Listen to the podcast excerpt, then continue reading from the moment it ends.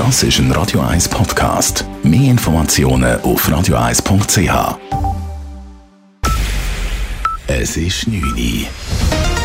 Radio eins, der Tag in drei Minuten. Mit dem Alex Karl. Der diesjährige Friedensnobelpreis setzt ein Zeichen für Menschenrechte in der Ukraine, Russland und in Belarus. Ausgezeichnet werden die beiden Organisationen Memorial aus Russland und das Center for Civil Liberties aus der Ukraine. Außerdem wird auch der aktuell inhaftierte belarussische Menschenrechtsaktivist Ales Bieljatski für seine Tätigkeit geehrt. Die Vorsitzende des norwegischen Nobelkomitees, Berit Reis-Andersen, würdigte die Preisträger als herausragende Vorkämpfer für Menschenrechte. The Peace Prize laureates have promoted the right to criticize power and protect the fundamental rights of citizens. They demonstrate the significance of civil society for peace and democracy. Sie hätten es gewagt, die Mächtigen zu kritisieren, Menschenrechtsverletzungen aufzuzeigen und repräsentierten die Zivilgesellschaft und deren Kampf für Demokratie und Frieden. An fast fünfzig Orten im Kanton Zürich könnten künftig bis zu hundertzwanzig große Windkraftanlagen gebaut werden. In den letzten Jahren wurde das Kantonsgebiet auf sogenannte Windpotenzialgebiete untersucht. sechsundvierzig Orte sind demnach für Windanlagen geeignet, unter anderem im Oberland, im Limmertal, im Weinland oder auf dem Pfannenstiel, sagte heute Baudirektor Martin Neukomm.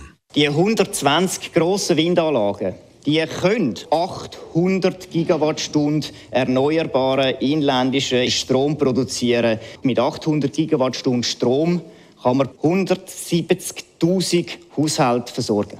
Die Gebiete werden nun auch im Dialog mit den Beteiligten vertieft geprüft. Das kantonale Bewilligungsverfahren soll vereinfacht und der Richtplan revidiert werden. Der Bau von ersten Anlagen könnte bestenfalls im Jahr zwanzig dreißig starten, so Martin Neukomm.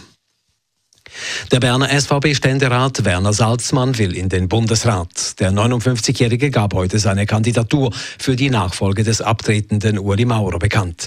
Er habe das Anforderungsprofil studiert und sei zum Schluss gekommen, dass er dieses erfülle.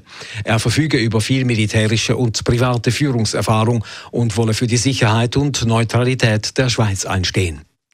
Ab morgen ist im Kanton Zürich die Anmeldung für die zweite Corona-Booster-Impfung möglich. Dafür steht das kantonale Impftool V A C M E zur Verfügung, teilte die Gesundheitsdirektion mit. Verabreicht werden die Impfungen dann ab Montag. Eingesetzt wird demnach primär der Impfstoff von Moderna, der an eine der Omikron-Virus-Varianten angepasst wurde. Geimpft wird in den Impfzentren am Zürcher Hirschengraben, in Oerlikon, Winterthur und Uster, in rund siebzig Apotheken und in zahlreichen Arztpraxen. Das Kernkraftwerk Beznau zwei ist heute vorübergehend vom Netz genommen worden. Am Vormittag kam es zu einer Störung, wie das Nuklearsicherheitsinspektorat Ensi mitgeteilt hat. Der Reaktor habe sich kurz nach neun Uhr automatisch abgeschaltet. Gefahr habe keine bestanden, schreibt die Betreiberin Axpo.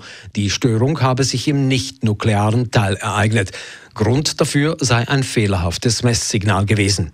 Dies sei nun behoben und Beznau zwei werde bald wieder hochgefahren.